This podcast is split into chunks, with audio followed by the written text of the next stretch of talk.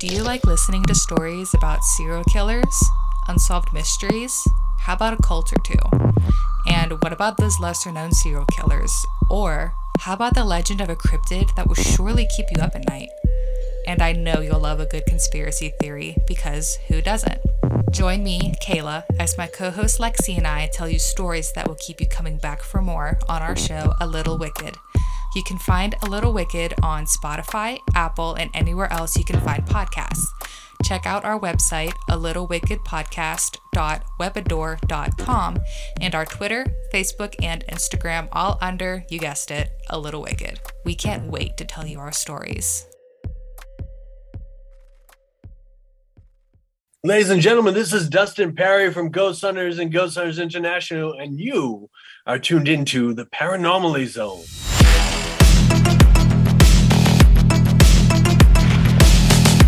Look, I know the supernatural is something that isn't supposed to happen, but it does happen.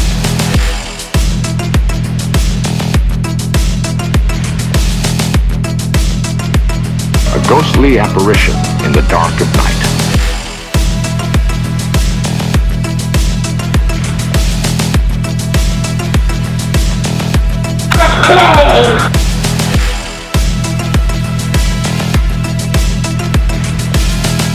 Human sacrifice, dogs and cats living together, mass hysteria.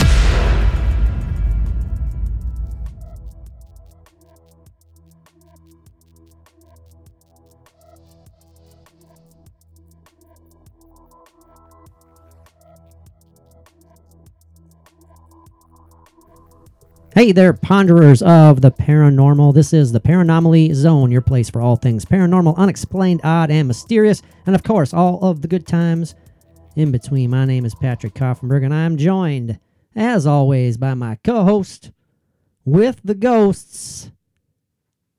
I hate to say this. I'm sure you do. The grammatically correct Michael Carbno. The grammatically Uh. correct Michael Carbno. Now, if you are new to this program, you are not aware of what I'm referring to when I say the grammatically correct Michael Carbno. On last week's episode, we started off when I was jokingly referring to you as basically grammatically incorrect. And we went because of your insistence to use the awful word botan. And I want to clarify right now, I still do not accept this as an actual word, but I have been proven Well, that's your wrong. problem. I been, it is, it is. I have been proven wrong. Botan is indeed a word, regardless of the rant that Mike and I went on last week for, gosh, seemingly forever, where I was basically ripping you a new a hole, saying how awful it was to use that word. But so be it. I am not too arrogant, Mike, to to uh, refuse to accept the truth that I was wrong. You were right. Go ahead, rub it in my face. Well, no, I will not rub it in. You want But to? have, hey, Patrick, I do have a question for you, though. oh goodness gracious! Haven't you ever had store bought cookies? Sorry.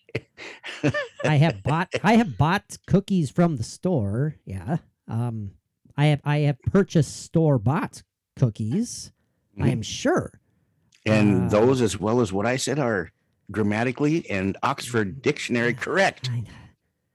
Again, I am ashamed of the English language. Um I will say this.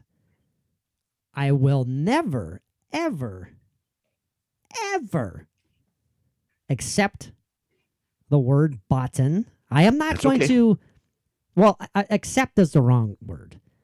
I am never going to utilize the word botan That's your choice. um, because There are certain. I don't use the C word. well, well, that's good.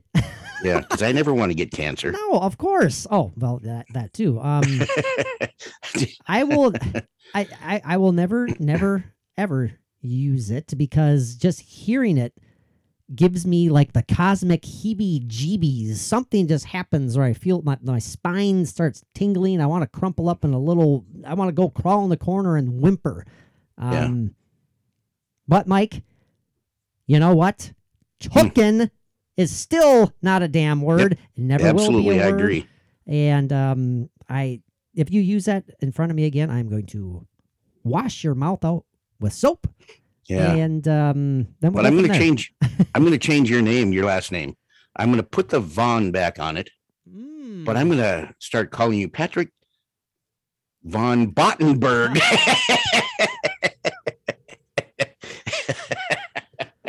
Wow.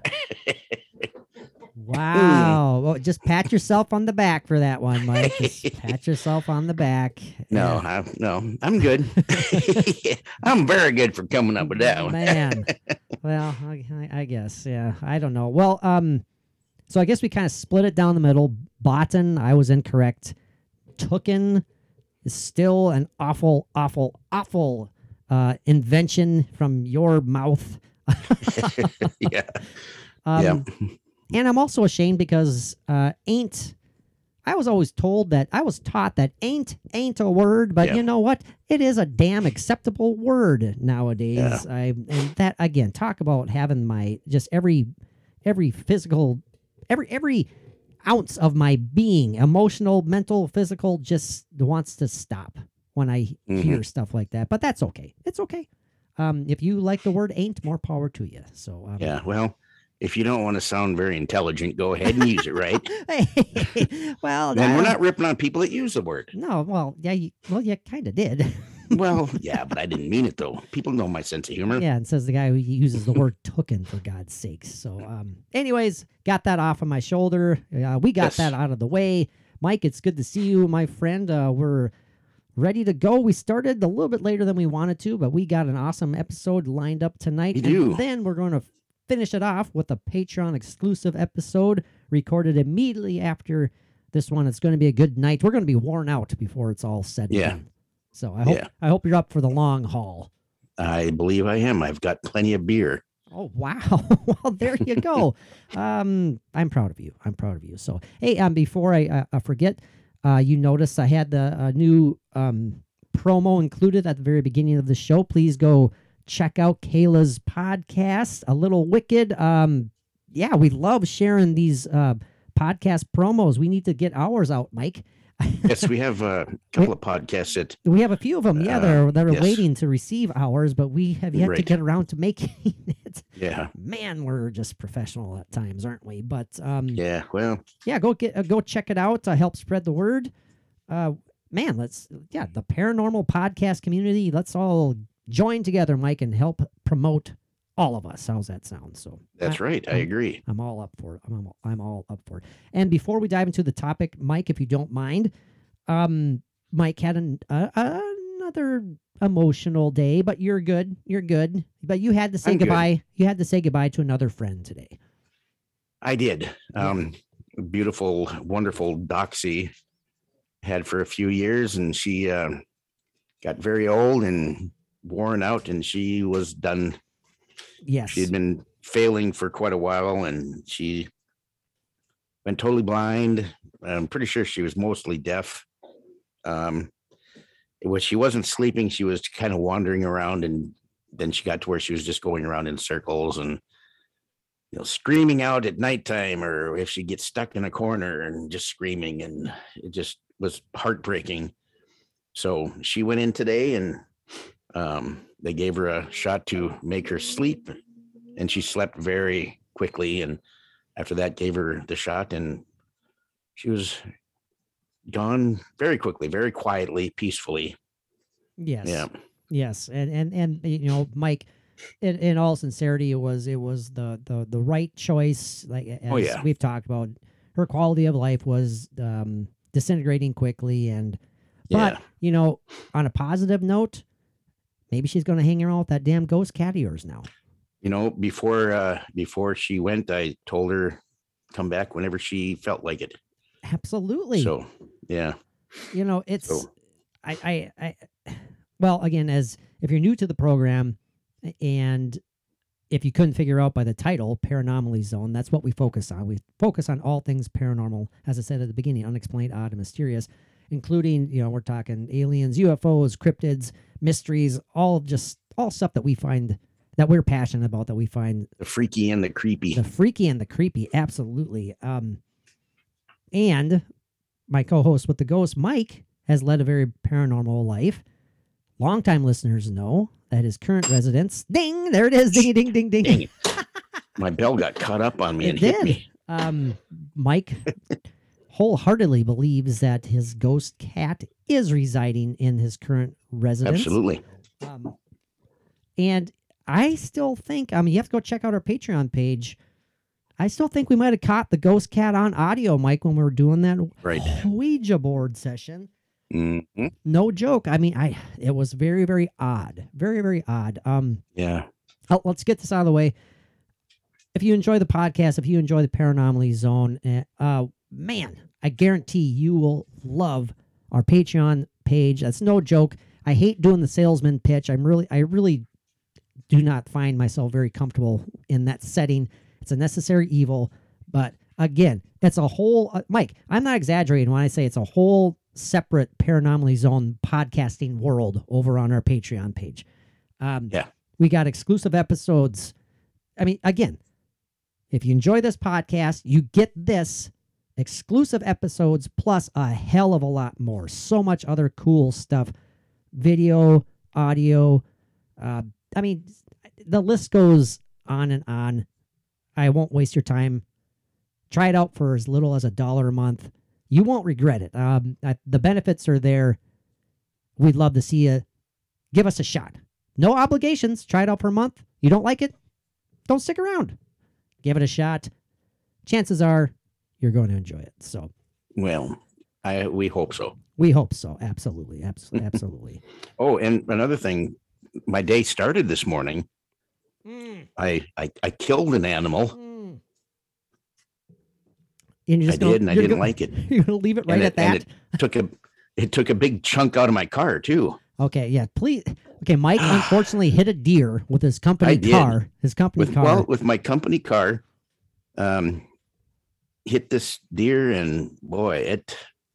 I, I I was able to keep going after I stopped and whatever, but um, and then I could hear things like dragging on the on the ground on this the road, and it was it was actually like light fixture pieces and wires. Jiminy Christmas. but there was some kind of deer fur that was really embedded into the car, into Oh, the paint I- of the car. I bet.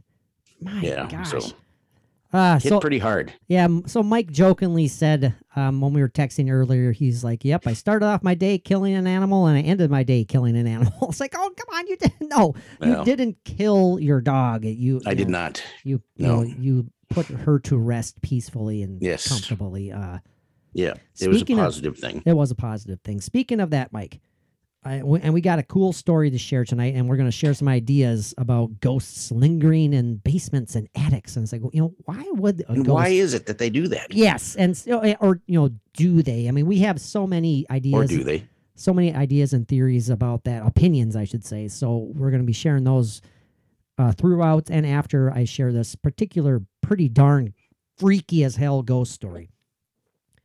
Mhm. Before that, Mike, and I'll say this as briefly as I can. I had a very, very strong dream last night, and I'm not going to waste people's time. I'm not going to waste anyone's time because I know how boring it is when people talk about their dreams. But it was strong enough, Mike, that when I woke up, I I felt comforted, and the more I Hmm. thought about it, the more well I was I was I, I don't want to say confused. Well, I'll just, I'll just describe it briefly. I'm not Sure. um. Long story short, my dream involved the dog that we had back in the late 90s, the late 80s through the late 90s. That was my mom's dog. Absolutely, she adored that dog. I adored that dog. And my beagle buddy, who I had for 16 years, who I had to put to Mhm. sleep four years ago already. I can't believe that was four years. Yeah.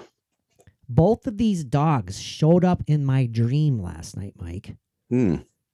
Talking, well, I, I'm doing talking, air quote talking, messaging, sending their thoughts. I don't know what the hell they were doing. to my mom saying that they were all right and everything was good. Now, all Okay. well, longtime listeners know that sadly my mom's husband passed away this last summer. And she's felt that she's maybe received some signs from him every now and then since then. And I, I'm trying to connect the two here with the dogs. I'm like, if this was anything legit or if it was anything other than just a plain silly dream, Mike, what are your wh- what do you think this possibly could be if it at all if it is at all paranormally related? Is it just a silly dream that passed through my brain? It was very very potent, Mike. There was nothing Mhm. silly about it except both of these dogs are in there telling me and my mom that they were okay. And these dogs Yeah. were like my two favorite dogs of all time. I don't know. Hmm. I don't know. Could it be nothing? Well, More than likely they- it's nothing, but I don't know. Well, it, it's nothing if that's the way you accept it. Well, I don't ac- accept, accept it, but I'm just I, I I don't know. I'm curious as to your thoughts.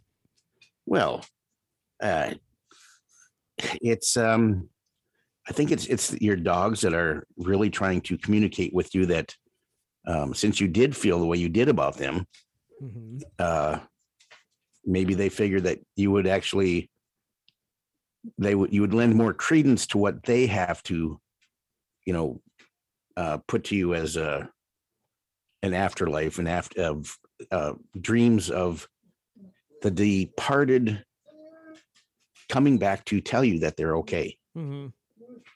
You know, have these dogs been on your mind at all lately, or that That's the thing that they, just they happened? well, particularly the the the uh, the dog Sammy.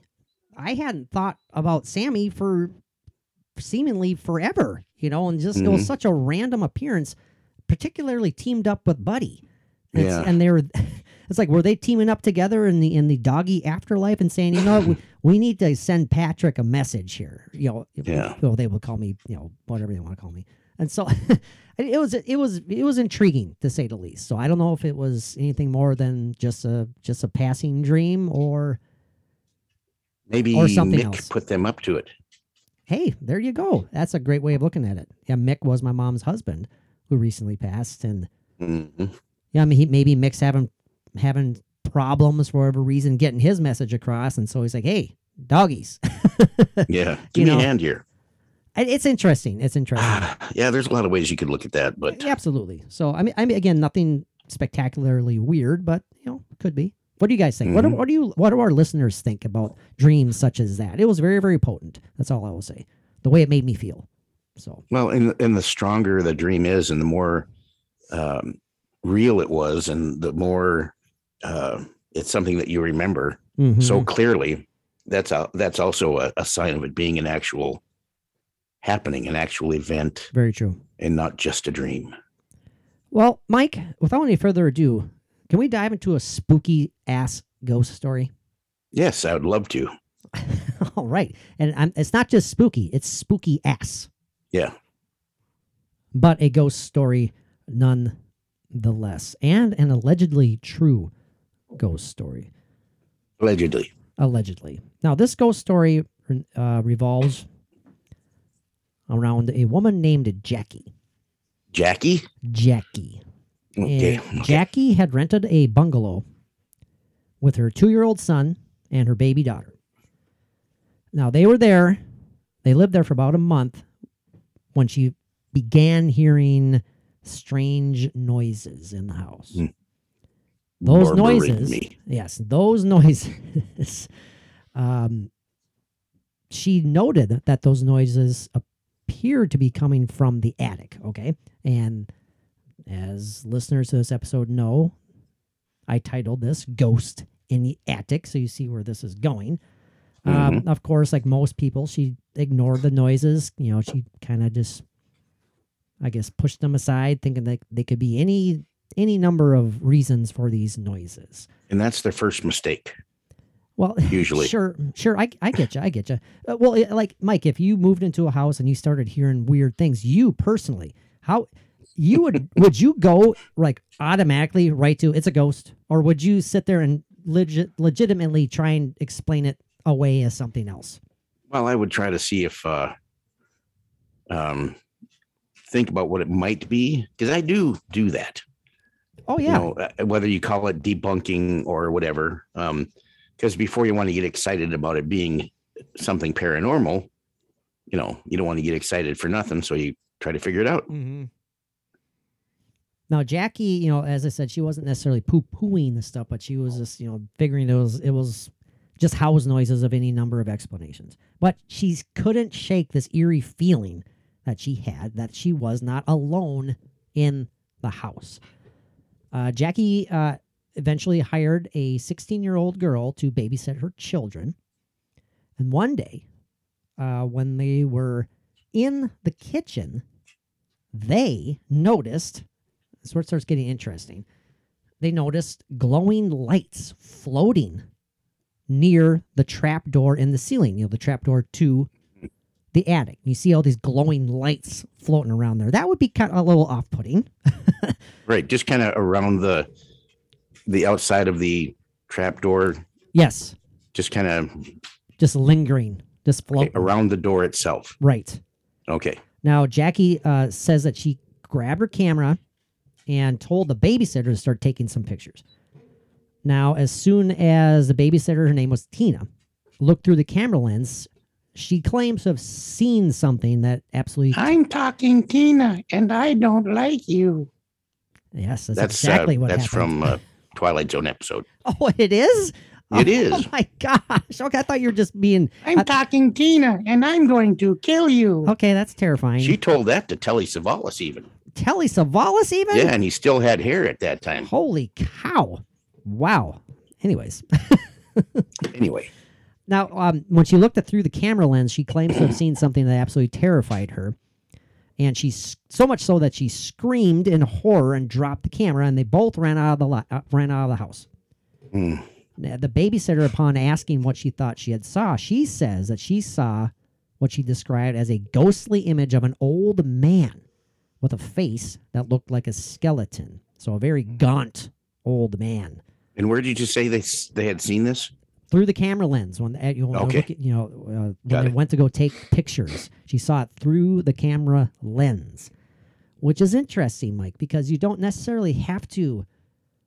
Well, you and I have experience in this. You don't. Exactly. You don't have to look at pictures you've taken. You just have to be looking through said device to perhaps maybe catch a glimpse of something that you Sure. wouldn't see with the naked eye.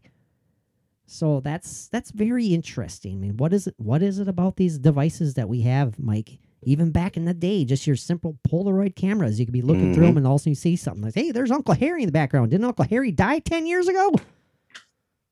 Is that Uncle Harry, or it kind of looks like cheesecloth? I don't know. Or both. I'm not sure what it was. Uncle Harry did like cheesecloth.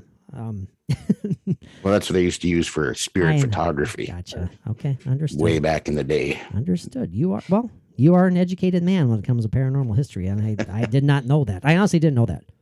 Mm, So mhm. you got me on that one. Now, Jackie, one day she went, you know, she's still trying to live her life. She was out shopping one day, and when she came home, she walked into the kitchen and found something very creepy on her refrigerator. And, you know, say what you will about all these messages, you, see, you hear them in horror movies, ghost stories. It's always the classic, you know, get out and all that stuff. And she claims that when she got home, the make you know she ha- she has kids, and so she has a bunch of those magnetic letters that you stick to the refrigerator. She claims that when she got home from shopping, the words have been or letters have been arranged on her refrigerator to spell the phrase "Get the hell out." Really? And again, she had very, very young children who Mhm. could not spell at that point, and they're more than likely with her anyways at this time if they're Right. being babysat. Unless Um, Tina was babysitting. unless Tina decided to do that, that's right. yeah. now this unnerved her. This scared her so much that um, she obviously she couldn't she couldn't sleep. Uh, she was wide awake all night, and she kept a watchful eye over her kids because she was starting to Sure. feel very, very nervous about what the hell's going on in her damn bungalow. But now, in the middle of that night, Jackie says that she started hearing loud breathing. Now, how creepy would that be? Just. I went Stop like that. Patrick. Sorry, was that titillating to you? Titillating. oh, God. It was scantily titillating. Oh, gross. Uh, no, no, no, no, no, no, no, no, no, no. When you started breathing like that, Just- I just was, stop, I was Stop. I was stop. Don't even, reminded of don't stop. enough of that. Yes, I agree. Of Computer you Mike. telling me about your pierced Yeah. nipples. Enough of that. enough of that. Aye. enough of that. Yeah, I, I agree. That's enough of that. I agree, Computer Mike. Enough of that. So, ah, damn it. Sorry. No, this is fine. No, so after hearing like you know this claiming to hear or thinking that she heard this loud breathing, she went down the hallway looking for the source of this breathing. And when she opened the door to the spare bedroom, well, she was horrified with what she saw. She says that she saw an old man, okay, Mm, old man, Like again, they had seen. Yep. sitting on her son's bed. Mm. That I would okay. We we talked about shitting pants earlier tonight before we started recording. we did. Uh, That's as far as we need to go with that. now Jackie was um so terrified that she she grabbed both of her kids, ran out of the house again. Now she couldn't she couldn't exactly afford to move out of the house, and she was as most people do. A lot of people who have these crazy paranormal experiences, she didn't want to tell anybody about it because she thought they would mock her and think that she was going nuts. hmm So I mean, that's a really difficult situation to be in. In all Well, sincerity, yeah. Uh, You know, yeah, they, if they can hardly believe it themselves, even though they're seeing it, and they don't normally believe in that kind of thing, you know, they're going to automatically think that everybody's going to think that they're crazy. Mhm. You know, um, have you kind of have you had Mike? I mean, uh, uh, briefly, have you ever felt awkward telling your ghost encounters, your paranormal experiences with people? I never have. I've always enjoyed sharing them, and well, so many people have asked me to share them. Sure. Yeah. Okay. um you know and i usually um i used to to start by saying you know it's up to you to believe me or not you know i you know all i'm doing is telling you what happened and believe me or don't believe me that's perfectly fine and then because you know, it's your truth. from there It's the truth. I mean, Right. it, it's your truth, and whether or not they choose to believe it is totally up to them. Yep. Yeah, absolutely not try to convince anybody of anything No, no, absolutely not. Now, the next day, Jackie was trying to resume her normal life as much as she could. And again, you can imagine, you know, just the sheer anxiety that's going through her Right. through her at this time trying know- to, to get back to normal uh, in life as much as she can in Right. her home in her home. yeah in your home. I mean, how Mhm. unnerving, unsettling is it to feel unwelcome in your own home? right I mean, where do you go? Where where's your safe sanctuary? Now she was in the kitchen, she was washing dishes, dishes, and she then claimed that she thought she saw blood covering the rubber gloves that she was Mm. wearing when she was washing the dis- dishes. She quickly pulled off her gloves, but noticed that she didn't have any cuts or any any, any wounds on her hands right whatsoever. Then she says that when she looked around the room, the kitchen, she claimed to have seen blood pouring down the walls, Mike. Hmm. Now, we've this, heard that in other stories this is getting pretty dark and pretty deep pretty Mhm. quick. Um, I do not know how the hell I would react at that. I truly do not. Mm, I Um, would freak out on that even. blood pouring down the yeah that's saying something that's saying something now again that night jackie woke up middle of the night as though she, and she was feeling that she thought that someone was holding her down she was basically having Mhm. like a, a, a night terror Mike. she felt frozen she felt paralyzed she felt a, a weight Sleep paralysis. sleep paralysis she felt Was like it sleep paralysis or was it ghostly, cold, dead hands? hmm hmm She felt she couldn't breathe. Again, she felt like that, that weight was on her, and and she Mhm. thought she was going to die. But then all I don't know, or all of a sudden it was boom, it was gone. Mhm. And you know she was able to move, she was able to sit up, and again she grabbed her kids and again left the house. But Yeah. they have to return. Where is she to go? She returns to the house. But this time she returns with paranormal investigators. The parent, the, the investigators uh, proceeded to set up cameras all over Jackie's house, and they were informing Jackie of all the supernatural, allegedly paranormal experiences that they had experienced, that they had gone through, gone through that they had captured. And when they were talking about this, Mike, all of a sudden all the lights in the house shut off. Mhm. Okay? or in the bungalow, I should say. Eh, that might be a, a, bit- a bit unnerving. Again, unnerving is the word for the night. Mhm. They, the investigators suspected that, um, I guess, whoever or whatever was haunting the house was angry that the investigators were there. Then the lights came back on. One of the investigators then decided to go straight up to the attic and take some pictures. This is where it gets even creepier. Climbed up through that trap door where they had seen those floating lights earlier on. The babysitter had seen those floating lights earlier. And the rest of the team decided to wait for this particular investigator and see what, what the hell would happen. Well, he's up in the attic. Downstairs, the rest of the investigation team hear a horrifying, blood curdling scream Hmm. coming from the investigator up in the attic. Now, Mike, if you were the, the, the investigators, if you were part of the investigating team and you heard one of your partners screaming, how would you react? I'd, start laughing. Elaborate. Uh, Why would you no, I, laugh? I wouldn't. I would definitely, you know, anything could be happening, you know, whether it's paranormal or not. You know, if there's a blood curdling scream, you want to make sure the person's okay.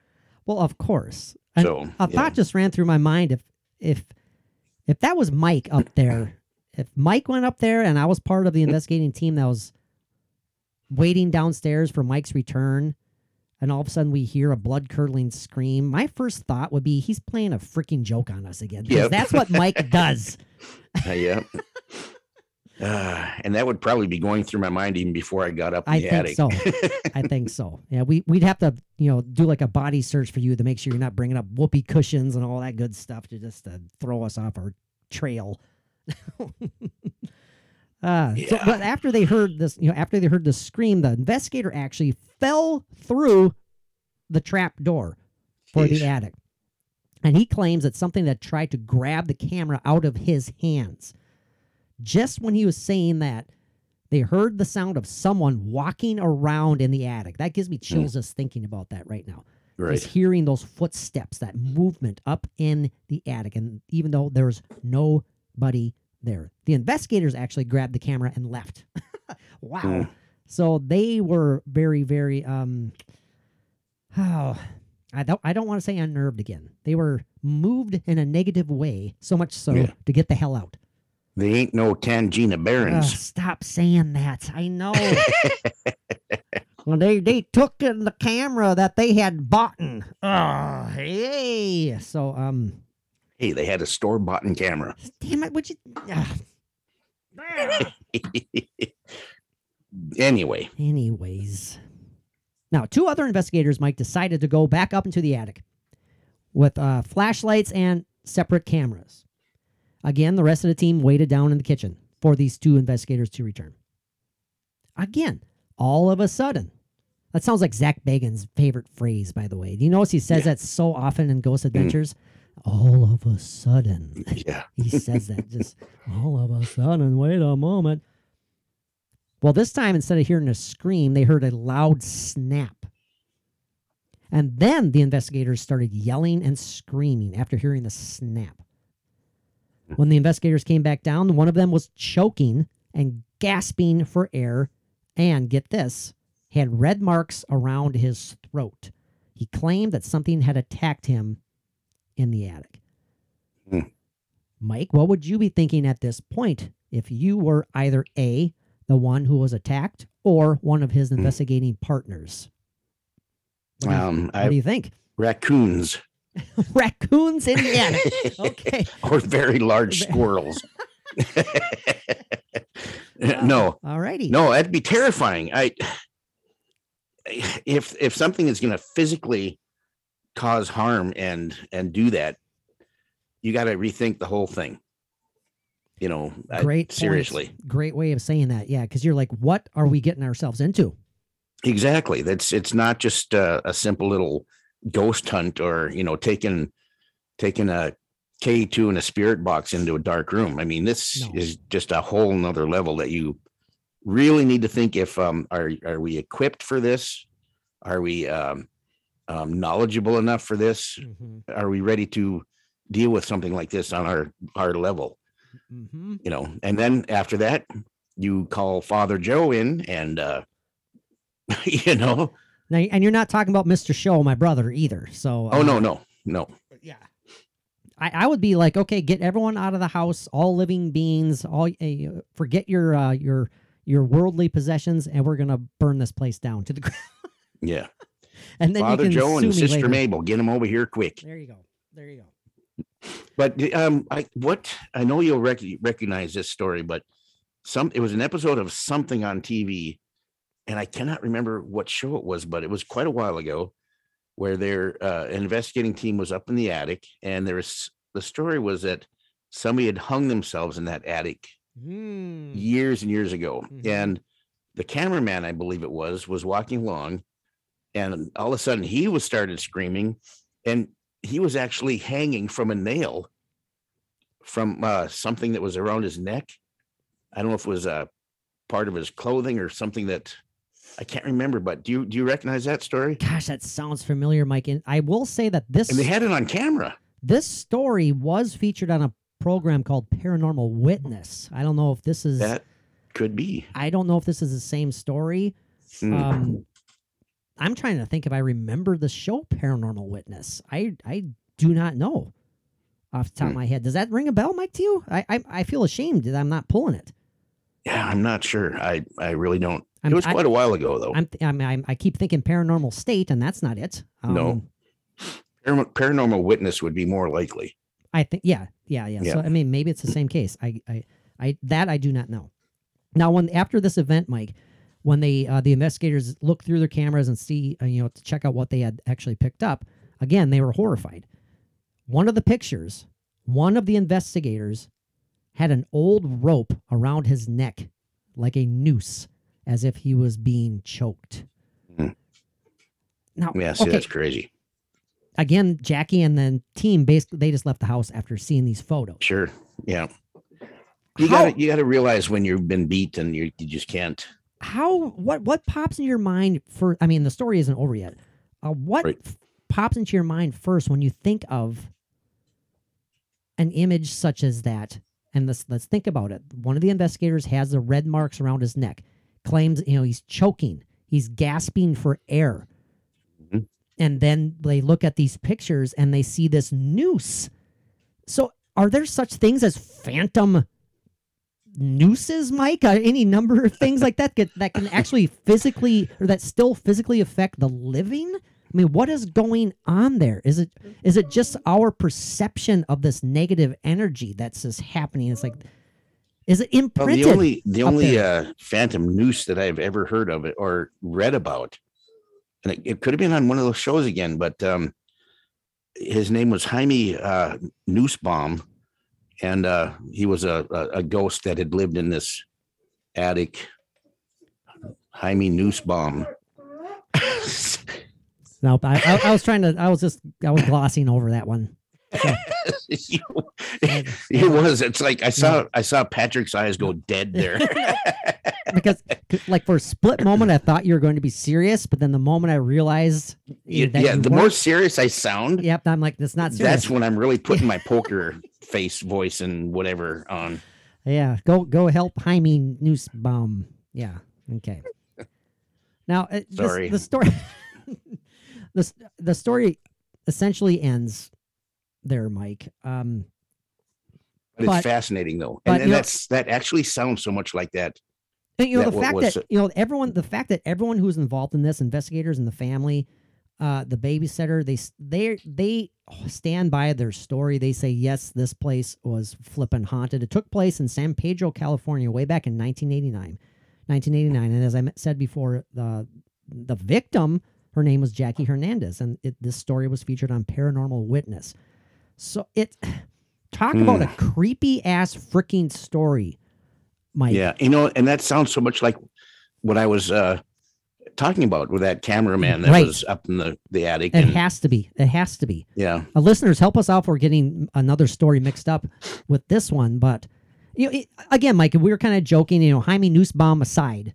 So Exactly. what's going on with the red marks again, we're just speculating. We're not experts. We're going to put forth our opinions, our thoughts here. What the hell Mhm. is going on there when the image of the noose is picked up on camera and the the investigator has red marks and around his Mhm. neck and is choking and gasping for air? What yet- in God's name is yet- happening? But yet after that, there was no noose to be found. It was just Nothing. Nothing. it was picked up on the camera, and then the red marks were there. Yes. Yes. Wow. I mean, that's yeah.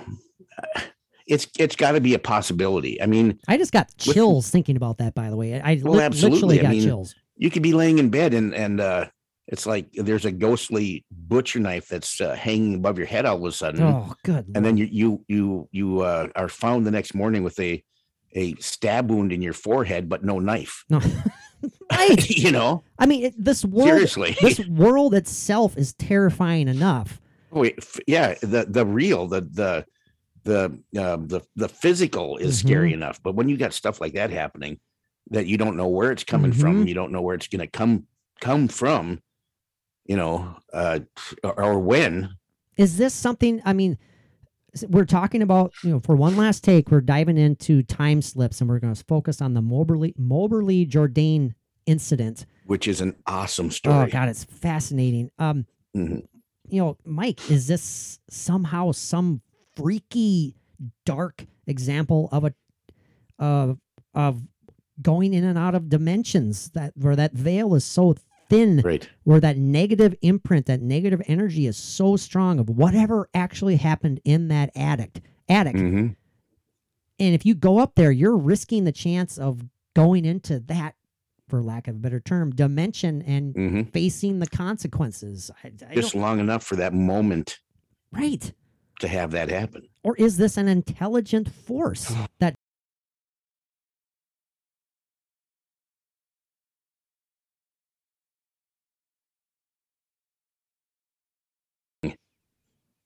Demonic. I was waiting for it? I know Mike is very hesitant, literally hesitant when it comes to talking. Uh, comes talk.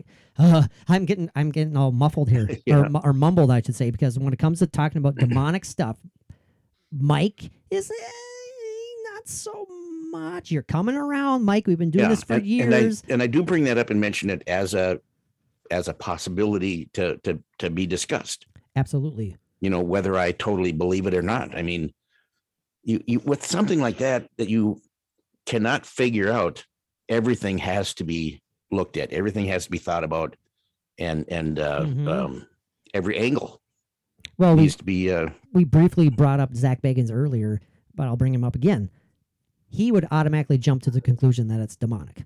absolutely, yeah. and you know and a lot of people it, it that's a that's a touchy subject a lot of investigators kind of get kind of get irritated when that is brought to the forefront without you know really i don't want to say doing a deep dive without even thinking about anything else your first thought Right. is like it's demonic um, hmm I know, Mike, you've said several times on past episodes, uh, past episodes when we were the Alternate Route podcast, you you thought that well, and again, you're coming around, you're changing your mind a little bit.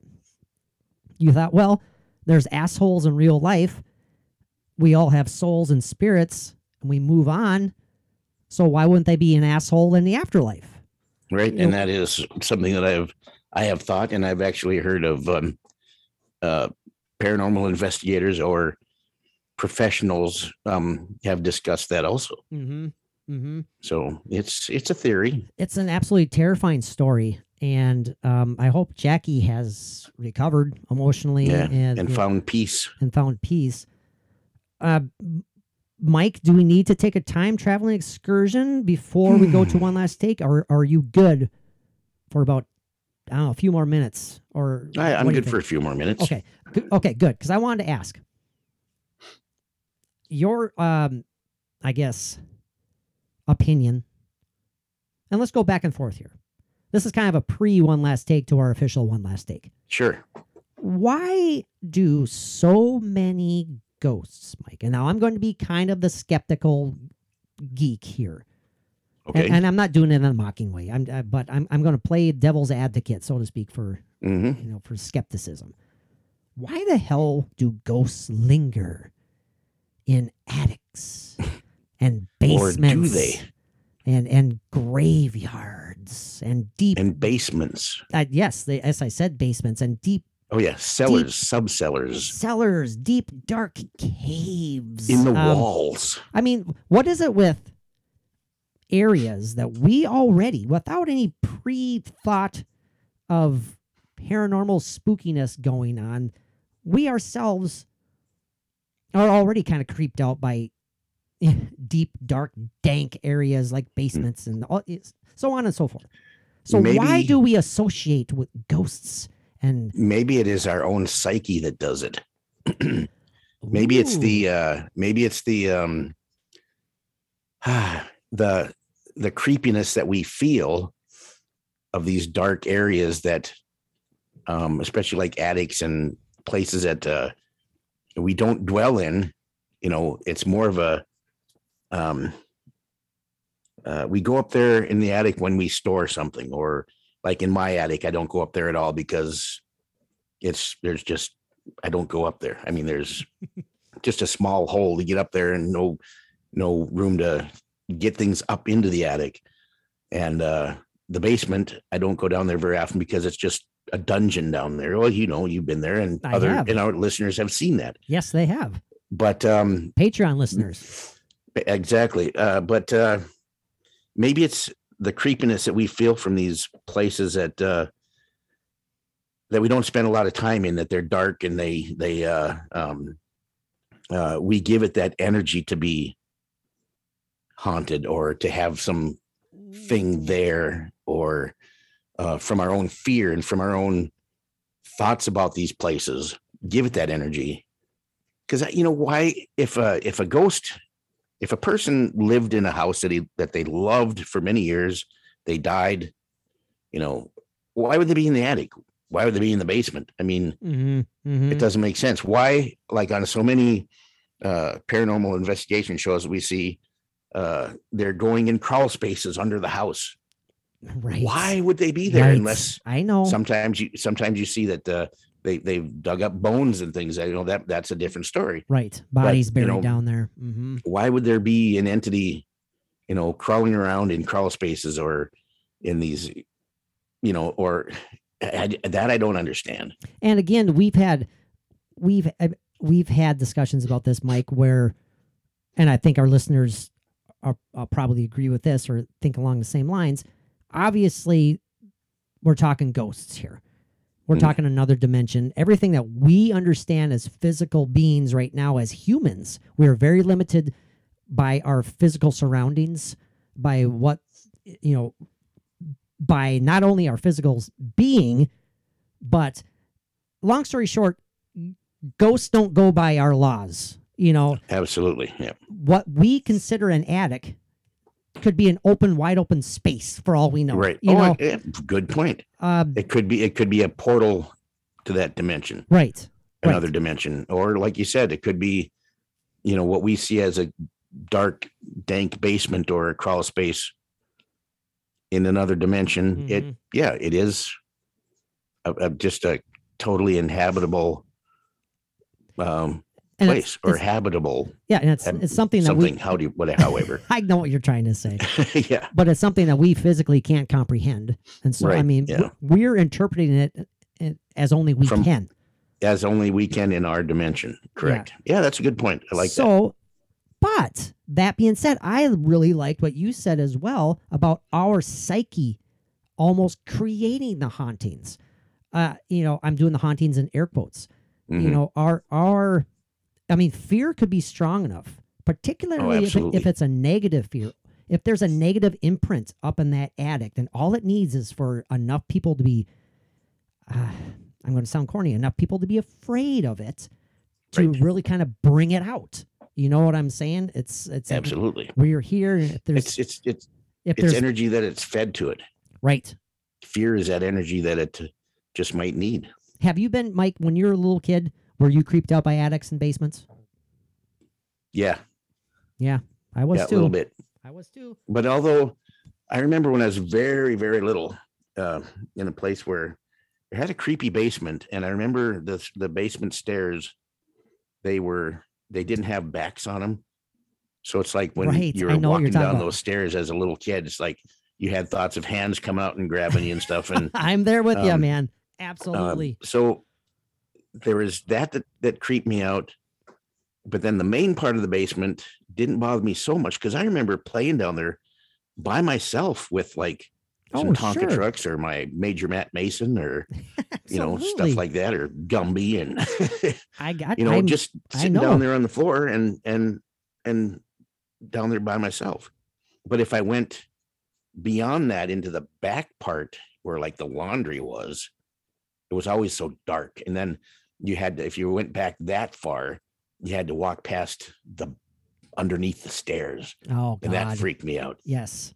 so yeah No, and I, it was such an old place an old creepy you know oh, I hear you, but- man. I, I hear you. I was, I was the same way. I mean, I loved hanging out in our basement, but I was creeped out by it at the same time. And we had the same. It was a very narrow staircase with no Mhm. backs to it. I mean, it was very steep, I should say, steep Yeah. and narrow, and it was. I didn't enjoy walking down there. yeah But when yeah. I'm down there, it's like, hey, this is you know, this is cool. But Yeah. um, it's at at the risk of repeating ourselves, Mike. I I do truly believe there's a possibility that we create this ominous feeling, this ominous atmosphere on our own. And It- yeah if there is something there that is not of this world, it feeds off of that, and it makes Mhm. makes it even more so. Yeah And um, yeah, man, that I just I guess that's all we can say about that for now. I mean, Yeah. ghosts in the attic, ghosts in the basements. Um, my goodness, pure creep factor. Yeah, and you know what else really feeds on the fear, Hmm. and and materializes and feeds on is uh the demonic. there you go. Yeah, absolutely. And this You know? particular story, if there is any demonic story that has truth to it out there, this would be one of them. I mean, Mhm. I mean, chances are just the violence, Mike, the, the attacking people, essentially trying to kill them. Oh, absolutely. I mean, that's to me pure evil. And if you want to call that demonic, then it's Mhm. it's demonic. But then again, that opens up a whole nother batch of questions, Mike. Like, why would there be satanic presences? Well, not satanic. I hate using that term. Why would there be mm-hmm. demonic, e- pure evil from the from the depths, the depths of any dimension out there? Why would it linger in an attic? I mean, again, It, it's it, there's an aspect of evil everywhere, no matter what. There is. Absolutely. That's a good way of putting it. There is. Unfortunately, it's an unfortunate true fact. Yeah, I mean there are very specific places where it cannot exist. I believe, Well, but um, That um, that's a whole different story too. It is. Well, Mike, um, let's wrap this one up. Let's let's actually take our time traveling excursion now. Thank you for hanging in there Mhm. for the last few minutes. Um, I could go on and on about this, but it's time to Oh, move absolutely. on to one last take. We got a good one. One last take. The Moberly Jourdain time slip incident. I'm I can't wait to dive into this and get Mike's one hot take on this one as well. Yeah. So it's going to be good. So hold on, hold on, boys and girls. We're going to time travel and be all right. A back.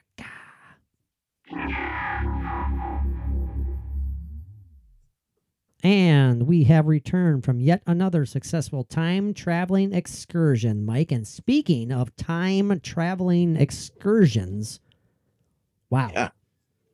This is this is like the grand mammy, Oh, man. granddaddy. the Moberly Jourdain incident. Now, Mike, before we dive into this, while we were time traveling, we were kind of, you know, You didn't step on a butterfly, did you? no, I did not. I did not. Depending on how far back you went. Oh my gosh, don't even start start with that. Um but we did discuss how we wanted to tackle this.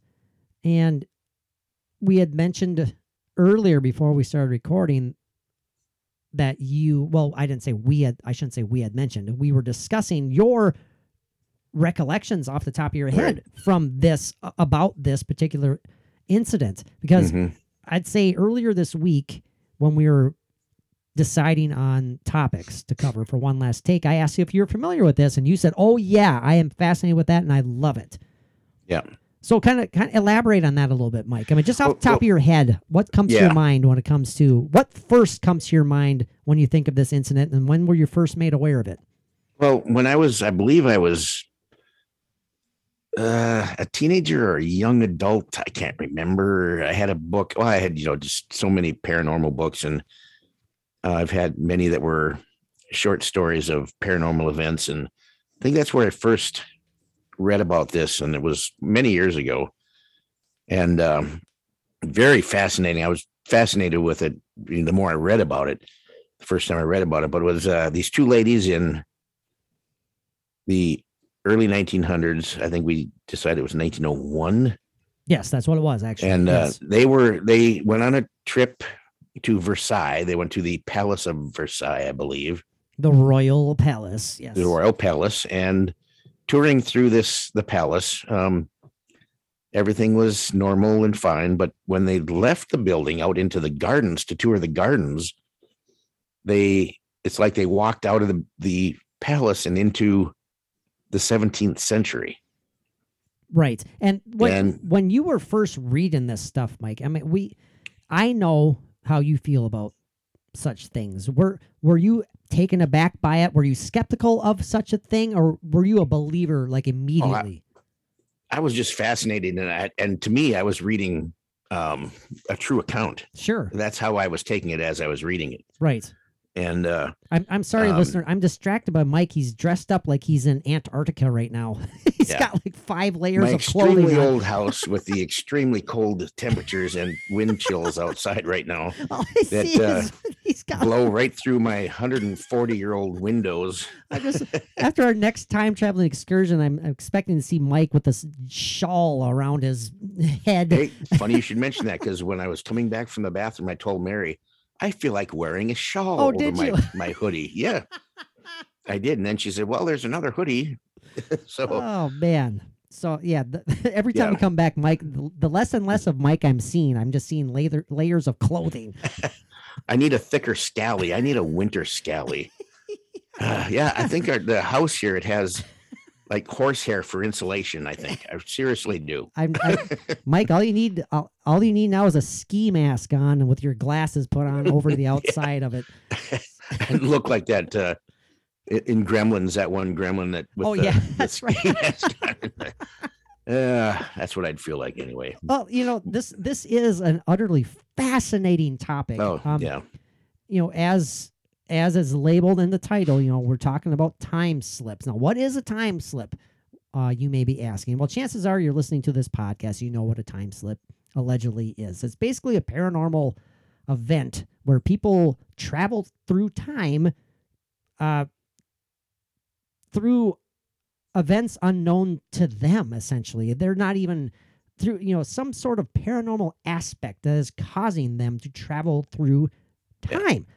It's Uh, when Pluto, Venus, Jupiter, and the Dog Star align up correctly Those in exactly. one long line. That is exactly right. You have to wait for those perfect alignments in order for this to work.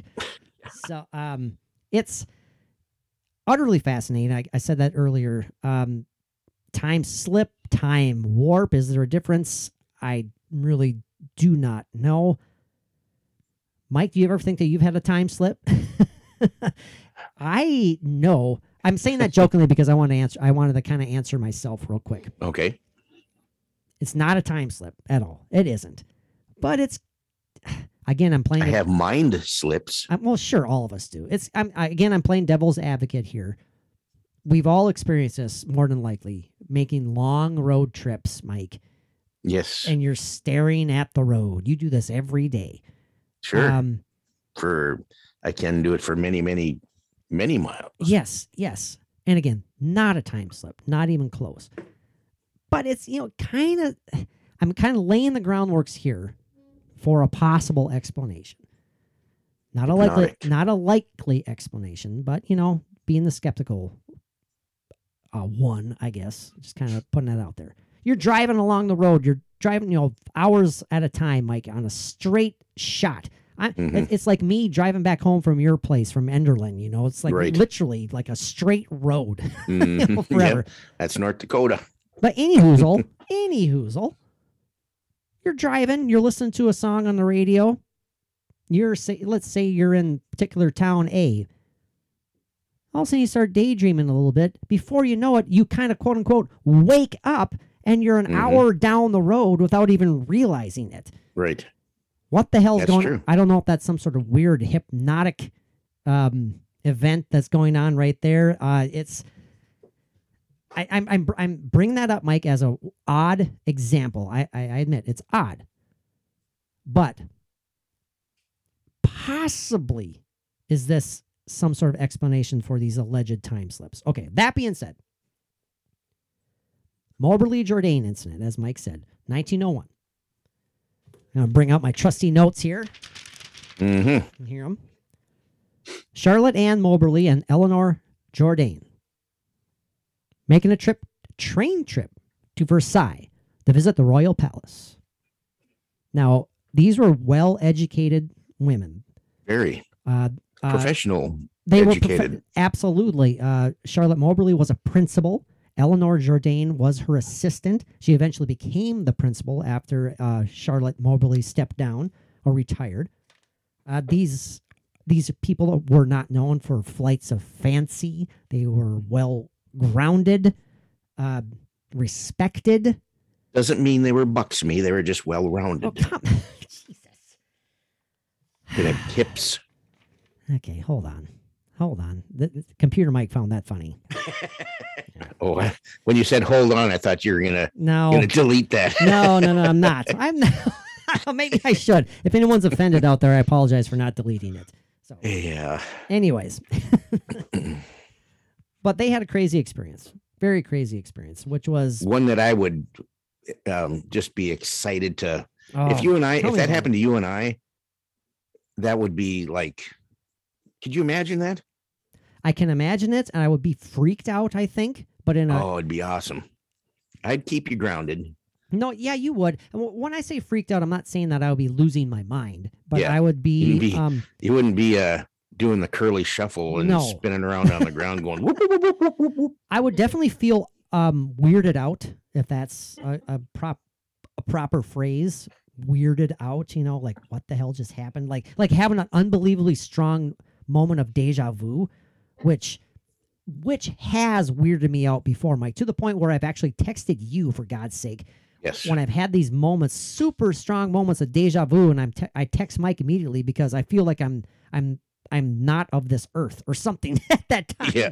Something is going on. I'm just like I don't like how I'm feeling right now. That was a movie from 1952. Not of this earth. Not of this earth.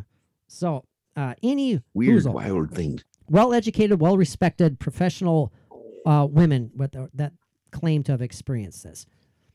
Now, Moberly and Jourdain uh, recounted that they had decided to visit the Palace of Versailles, as we had mentioned, as part of several trips around Paris. Back in 1901, they also said they remembered not thinking much of the palace after touring it. So they said they decided to walk through the gardens to, I'm going to butcher this, Mike, the Petit Trianon. Does that sound right? Petit, The, the Trianon. Trianon. but I, I just I just looked at that. Now we- I got it right here. I got a oh Trion Trianon. Petit Trianon. fantômes du Trianon, les fantômes de Versailles. All right, if you're listening in France right now, we apologize. Yes, um, yeah. My name is very French. Uh, I am not. yes. I'm proud of my French heritage, the little bit that I got. But yes, anyway, carry on. So after not thinking much of the palace, after touring it, they decided, as as I mentioned, decided to walk through the gardens of the Petit Trianon. But after reaching the Grand Trianon, found it was closed. one. That was the big one. I can That's understand the, little word. and the big. I understand the petit and the grand. La the- la grande. Yes. So like Mike, I'm the le petit and Mike's le grand. Thanks, yes. Mike Lagrand. Patrick Paty. ah, petit Patrick. Yes, ah, petit Patrick.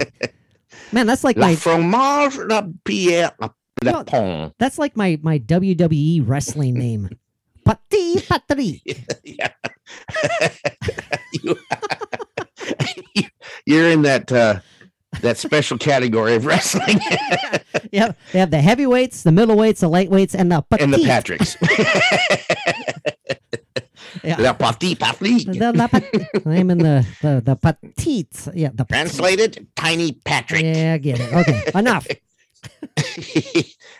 Now- La Patrie Patrick with the squeaky, with the squeaky voice.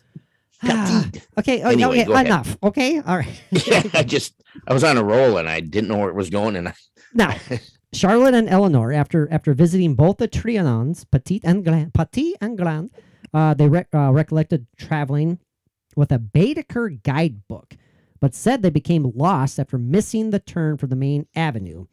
And I'm going to try to pronounce this: the Allée des Deux, des Deux, des Deux Trianons. I do not know. I apologize. Des Deux. and entered a lane where they bypassed their uh, their their meant for destination. That's when Okay. Moberly, Moberly then reported that she claimed to have seen a woman shaking a white cloth out of a window, while Jourdain recalled noticing an old deserted farmhouse, outside of which was an old plow. At this point, they described a feeling of oppression and dreariness. After which, men who they thought looked like palace gardeners told them to go straight on, just keep going on, keep you know nothing to see here, keep going on, keep going on. Essentially, Moberly then described the men as "quote unquote" very dignified officials, dressed in long grayish green coats with small three-cornered hats, and that was in quotes there. Jourdain recalled that she noticed a cottage with a woman holding out a jug to a girl in the doorway, describing it as a tableau vivant, a living holding picture. her what out to a girl in the doorway? jug, Mike. Jug. A jug. Yes, singular. Jug. Okay, well, Get you know, your mind out of the gutter for once. Describe now. Have to have to reset myself here now. Describing it as a tableau vivant, a living picture, much like Madame Tussauds waxworks. Wax hmm. works. I apologize for that one. Moberly did not des- observe said college, a college cottage, but remembered that she felt the atmosphere change around them. This is another quote that she wrote down. Everything suddenly looked unnatural, therefore unpleasant. Even the trees seemed to become flat and lifeless, like woodwork and tapestry. There were no effects of light and shade, and no wind stirred the trees. Now, that's something I wrote down earlier when I was watching a clip about this. Where in my note, my trusty notes, where they said that it seemed like they were walking inside a painting. right. There was no shadows and no sun. So that's very interesting. And I and I remember, you know, when I was reading this, that uh, uh, being fascinated by the way they were describing that. You know, as you're you're saying that and reading that or talking about it, I I'm remembering it, and you know, I was trying to figure out or try to understand just what they meant and what they were going through, and why would it be like that. But um, it's like, well, have you ever seen the show the series. Well, probably not. I'd be probably too little at the time, but Tales from the Dark Side. I was too petite. Yes. Yeah. Um, you know, it's like where things are just slightly less lit, you know. Mm. Um, it's like another dimension where these tales from the dark side. Uh I totally recognize the name. I I I want to say I've seen seen some great of that. series. I loved it. Did they do like a reboot of that? That maybe I watched I don't know. Maybe I'm thinking of Tales from the Crypt. Maybe I'm thinking. Yeah. I think they did it. They did that, but okay. but yeah, it was uh um and so were they did it did it from what I was listening, did it did they both kind of have different perceptions at different times of what they were seeing and feeling? Right. Oh, oh, you know, which is interesting because they had similar perceptions and they had different ones too. And Right. after they had went through all of this, they had um they went like a week before they discussed this. You know, Right. and then they That's- true. decided then they decided to uh, compare notes. Basically, they decided let's write down what we both think happened. And then Mhm. they went and I remember that now. Yep. Then they went and compared their notes. Um, well, let's go on here, Mike. I, I want to get through Well, the. one one one other thing Yeah, that yeah, he yeah. would he would mention that I thought was really interesting and uh, that I didn't remember was that uh, uh, the, the one of the characters in this other dimension or whatever it was acknowledged them Right. like they saw them as well Yes. the gardener Absolutely. Well, like I said, I mentioned earlier when they were telling them like I, they met that guy who said like basically keep Yeah, going. He was- nothing to see here keep going Right. Yeah. Right. Right. Right. Hmm. now, uh, moving forward here, they then went to report reach or after. sorry, let me rephrase that. They reported reaching the edge of a wood close to the Temple de l'Amour. Is it Iamur or Iamur? I'm not sure. And coming mm-hmm. across a man seated beside a garden kiosk wearing a cloak and a large shady hat. According to Moberly, his appearance was quote unquote most repulsive, its expression odious. His complexion was dark and rough. Jourdain noted the man slowly turned his face, which was marked by smallpox. His complexion ah. was very dark. The expression was evil and yet unseeing. And though I did not feel that he was looking particularly at us, I felt a repugnance to going past him. So they didn't like what this, they didn't like seeing this guy. They felt Mhm. wrong. They didn't want to go near him or past him.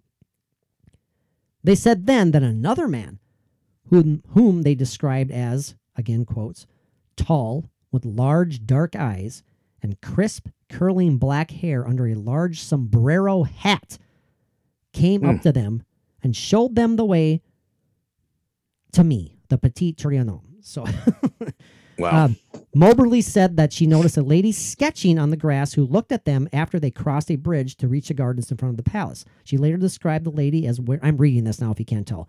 She later described the lady as wearing a light summer dress and a shady white hat with much fair hair. Moberly reported that she thought she was a tourist at first, but the dress appeared to be old fashioned. Moberly came to believe that the lady was none other than Mary Marie Antoinette. Jourdain, however, did not see this. Hmm.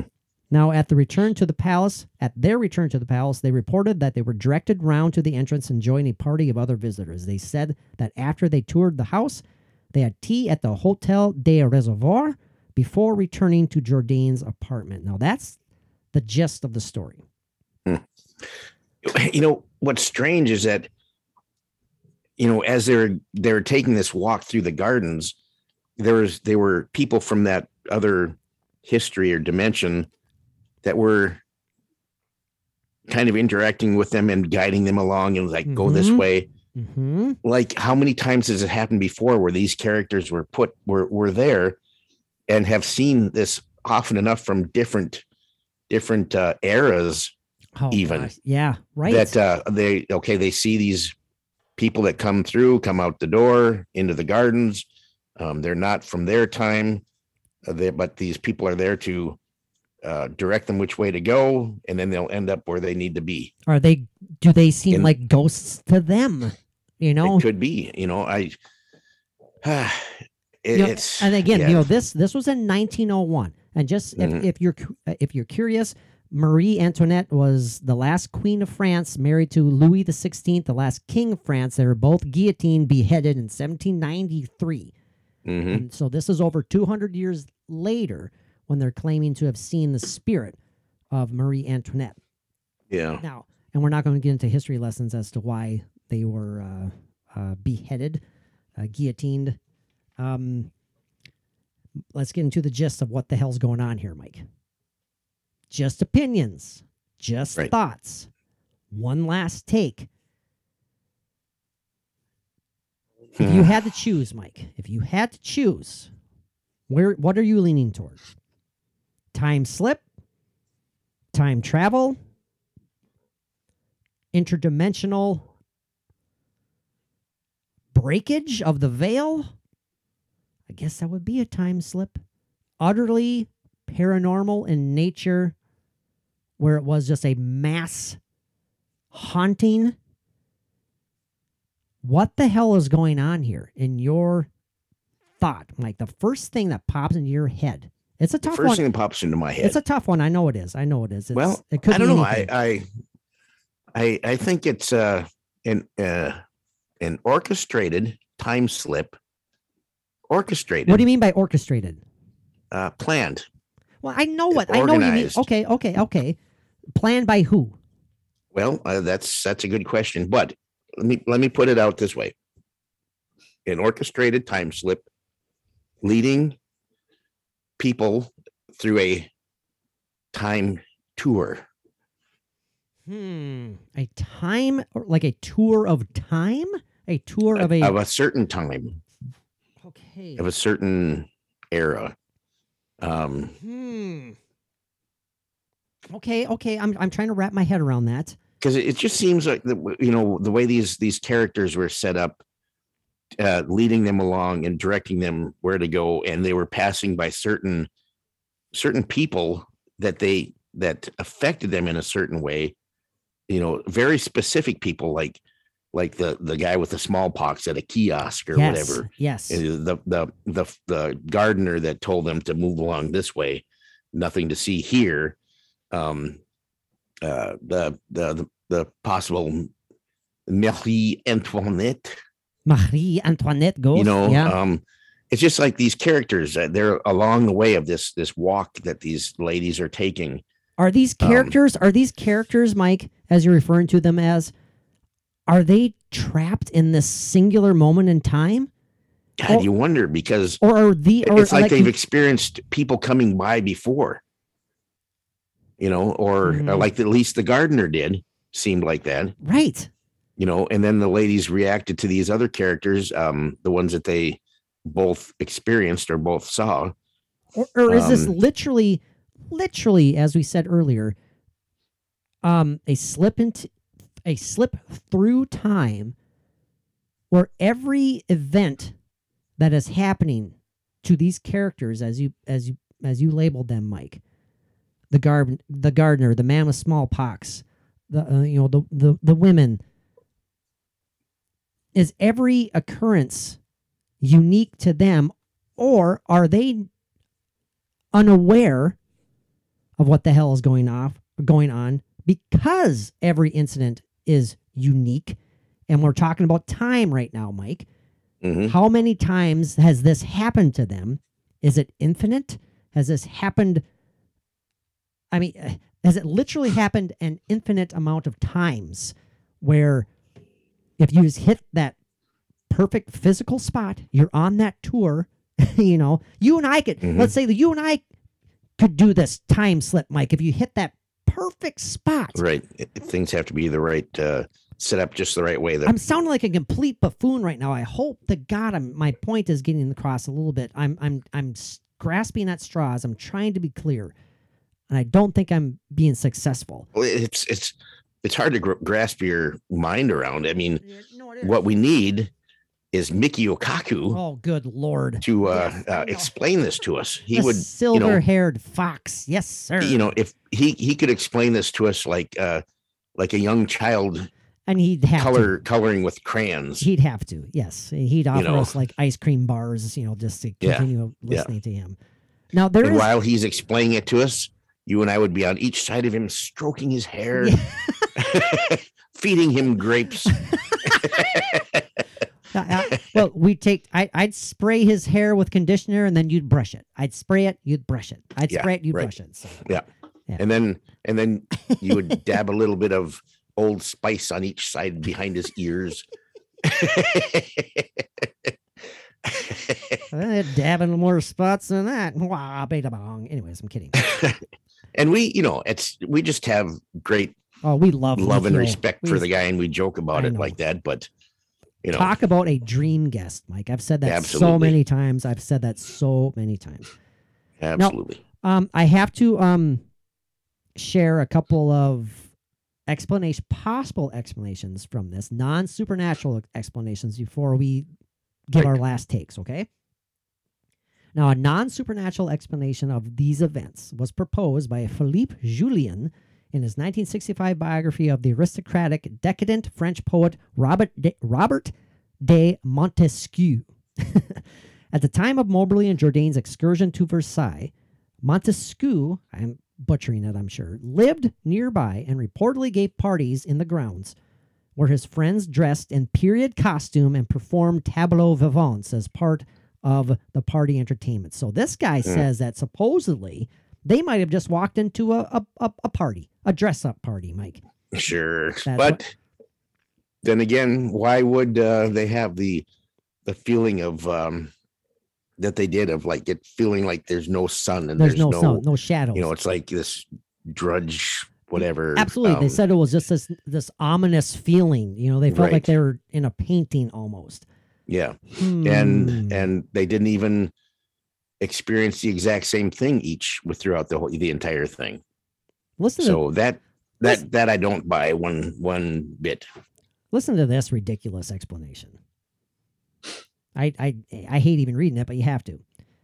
In a review of the history of the Moberly Jourdain adventure and the extensive public reaction to it, Terry Castle noted with skepticism the claim that a shared delusion, now listen to this, may have arisen out of a lesbian folie à deux. Jeez. I have to click on that to make sure I know what the hell that is. It well, says just a, when they said the explanation has something to do with lesbianism, I'm yes, like, then you're out. you know, get out the room. Get Fo- out. Folie, Just- folie, folie deux, folie à whatever. Mike is literally interpreted as folly of two or madness shared by two. Also, also known as shared psychosis. And of course, that's he. This guy, this idiot, has to throw in the lesbian part of it, like that has anything to do with anything. So, um, wonderful critique there by Hmm. yeah, Mr. it doesn't make sense to me. Mr. Terry Castle. I'm going to pull up Terry Castle here. He was born in 1953 and he's an American literary scholar. Oh, he sounds very scholarly, scholarly to me, doesn't he? Oh, Terry Big bonk Castle. on that one. Yeah, but you know we have to throw these out there. Oh, of course. I mean, if they're out there as as uh, something that people have come up with, we, you know, as for part of this the discussion, we want to hear what So come up with. A shared delusion may have arisen out of a lesbian folly of two between the two women. Castle concludes that when all proposed explanations have been considered, a core of mystery rem- remains as much in relation to the psychological dynamics of the pair as to any aspects of the paranormal associated with their story. So listen to that. A core of mystery remains as much in relation to the psychological dynamics of the pair. So he's basically calling them nuts. And he's saying they're Yeah, they're crazy lesbians. That's basically what he's saying. It's infuriating. Isn't it though? Yeah. Good golly, Miss Molly. Um, psychologist Leonard Zusne suggested that incident was a quote unquote hallucinatory experience that was elabor- elaborated upon over time by information Moberly and Jourdain gathered after the fact. Now, they did write a book called In uh, 1911. 1911 called An Adventure, and they I believe they published it under different names. I I guess I'm not, uh, not published it, but they said like the title of the book was written by Right. characters almost. You know what I mean? Like they Mhm. they didn't share their actual name. uh, Brian Dunning of Skeptoid Oh, there we go. concluded That's pissed me off even more. Concluded that Moberly and Jourdain were simply human and were mistaken. He notes that editions of an, of An Adventure, their book, were embellished each time they were published, and inconsistencies in their memories were apparent. He gives an example. He says, in the second edition, the pair wrote that Moberly did not mention the sketching woman to Jourdain until three months after the visit to Versailles, and Jourdain did not remember such a thing. In contrast, Moberly did not remember much of what Jourdain described. It was only after much discussion, note sharing, and historical research that Moberly and Jourdain came up with the time period as 1789 and assigned identities to a few of the characters they saw, including Mary Antoinette herself as a lady sketching on the lawn. So, again, this guy's saying it's false memories, elaborations that are going on the more and more the book is published. Yada, yada, yada, yada, yada.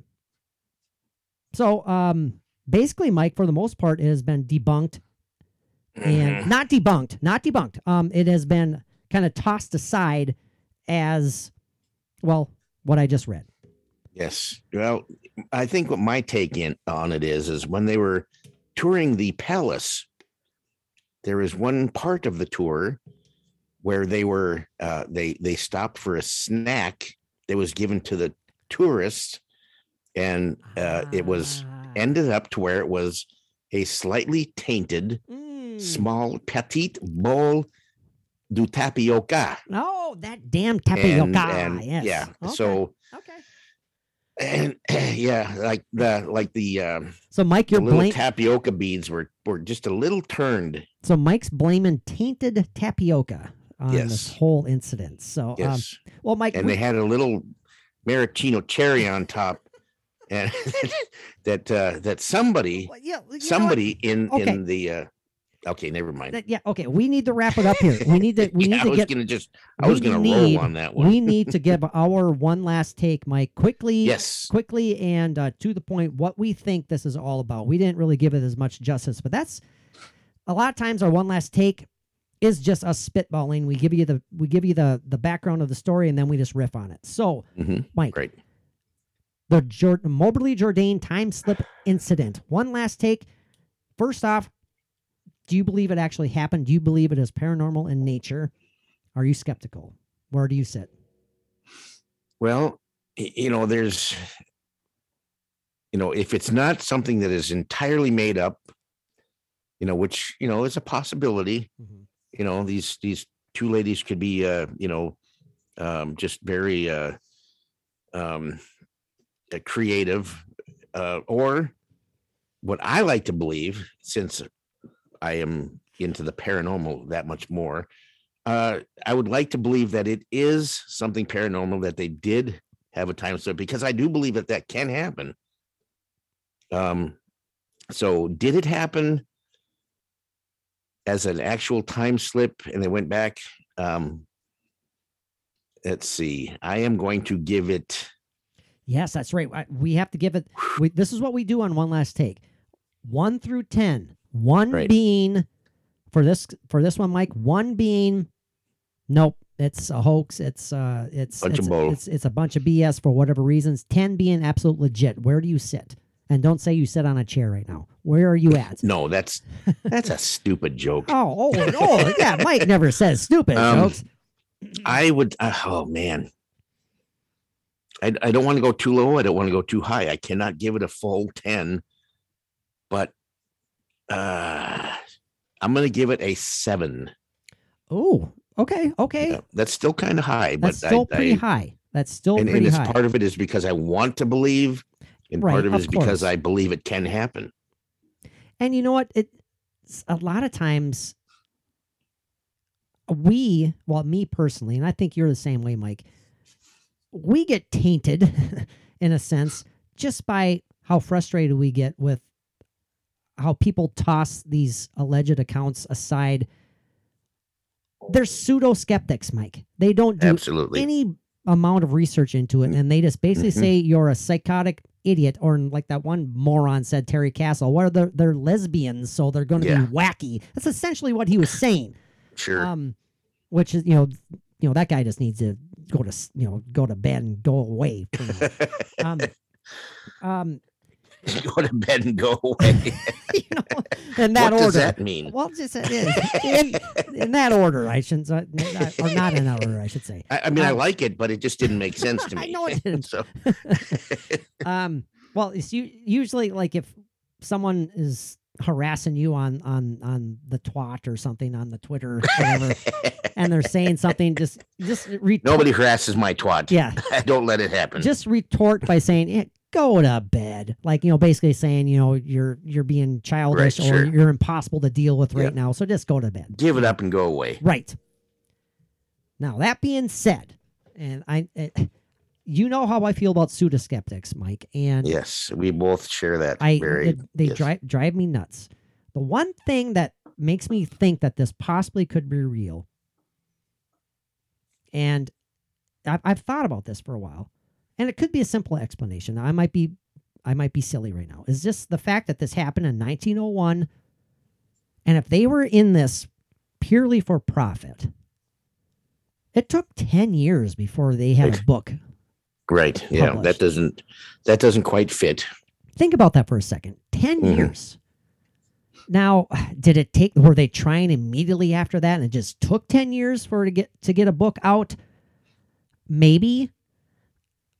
But from what I Did they share the story in 1901 or did Well- they not share it until 1910 Well, again, Mike, I mean, just the fact that they didn't share it with each other. or 11? They didn't share it with each other for a, a, you know a week afterwards. They didn't tell Right. anybody about their unique experiences. hmm You know, that makes me think as well, right there. Um, it makes me think that they were trying to wrap their heads around it. Sure. And They're trying to figure it out themselves. Yes. So if they had totally faked this, if this was pre-planned as a hoax, hmm why would it take them a week to get back together to talk about Sure. it? I know it- Sure. that sounds maybe this is a weak argument on my point. Maybe it is. But you would think that they be, you know, let's make sure we have all our P's and Q's lined up. We're going to get our, our story straight. We're going to make sure our discrepancies are lined up as well because you're going to say this and that's going to be different than mine. Right. You know, you wait a week, you're going to get things screwed up. Right. But just the fact that 10 years between their story, the alleged story, and the fact that their book came out then adds a little, eh, makes me wonder. hmm One out of 10 for me, four. Sure. So I can understand that. I'm leaning towards it not actually being some wacky, crazy time slip. I Mhm. want it to be, Mike, and I'm open minded to it being. Absolutely. But I have to say four. And I would give it probably even a lower rating than that, if not for assholes like Terry Castle and their uh, Right, exactly. lesbian folly crap that he threw out there. So, um, Exactly. yeah, four for me, seven for you. Hmm, interesting. Yeah. Yes. Well, I, what do you guys think? Let us know, uh, listeners, please, what you think about this incident. I mean, it hasn't gone away. This is over 100 years old, well over 100 years Well old. over. Yeah. Um, I don't and- know. I've always found it fascinating, and I still find it fascinating whether it actually happened or not. It's uh, Mhm, mhm. if it's if it's not real, it's a wonderful flight of fancy. It is. You know, and, and again, I, I give it that four just because of the fact also that these were well respected, well educated Oh, sure. women of stature at the Mhm. turn of the century 1901 you know these were respected people why would they Yeah. risk their status at that point you know uh why would they risk being demeaned and lessened and having their you know their reputation tarnished Oh yeah, for their careers that they had. I mean, absolutely you they know couldn't, the especially being women at that time. absolutely They could not jeopardize their hmm their careers. And just because I said that, Mike, I'm raising my total to five. Five out of 10. 50 50. 50 50 for me, man. That's awesome. So, 50-50 is good. yes. It's very good. Well, Mike, I think this was a great episode. Thank you, buddy. This has been great. Well, absolutely. I loved it. I hope everybody else enjoyed it Uh, please let us a- know. some kind of a degree. Please let us know. And and you know what? Uh, again, no joke. We know you'd love our Patreon page. Go give it a shot for Yes. one month. It's a whole nother world of paranormal, awesome Patreon content. We guarantee you'll enjoy it so much, so many benefits. And well, um, don't guarantee it because if they paid a dollar or five dollars, then you're gonna have to pay them back if they don't like it. well, that's true. Well, uh, we highly suggest, yes. or or uh, I won't even say We that, so- we hope that you enjoy it to the best of your ability. There you go. and There we are going to do our best of our ability our ability. to make it enjoyable for you. Mhm. Do we guarantee that you'll love it? Nope. No. but we will But you know, certainly Mike, do our best. one thing we can guarantee is that we love putting out the Patreon Oh, content. Hell yeah. It is so much fun for us. And speaking of Yeah. that, we are going to dive into another Patreon exclusive episode right now. You're not going to miss this one. This one's going to be yeah. fun. I got to go to the bathroom first. Oh, of course, Mike. Of course. Uh, it's going to be fun. We're going to laugh our asses off. Um, I'm sure lots of dirty words and all kinds of Yeah, good we stuff. we, is gonna we be- let loose a little bit more on the Oh, Patreon. Oh, God. Just a little bit. Speaking just, of our French, uh, just a wee little bit. Go leave it's a wee wee bit of Patreon phone. Go leave us a uh, positive review on your listening platform. It helps Yeah. tremendously. Mike, what do our awesome listeners? All of you are awesome. We love all you guys. What do they need to do, my friend? Let's see. I have four four four choices that I have to make about what they have to do And the only one that I can come up with as the correct one is please love me. Oh, no, no, no. That was my Ah. third choice. Good The first one is peace out.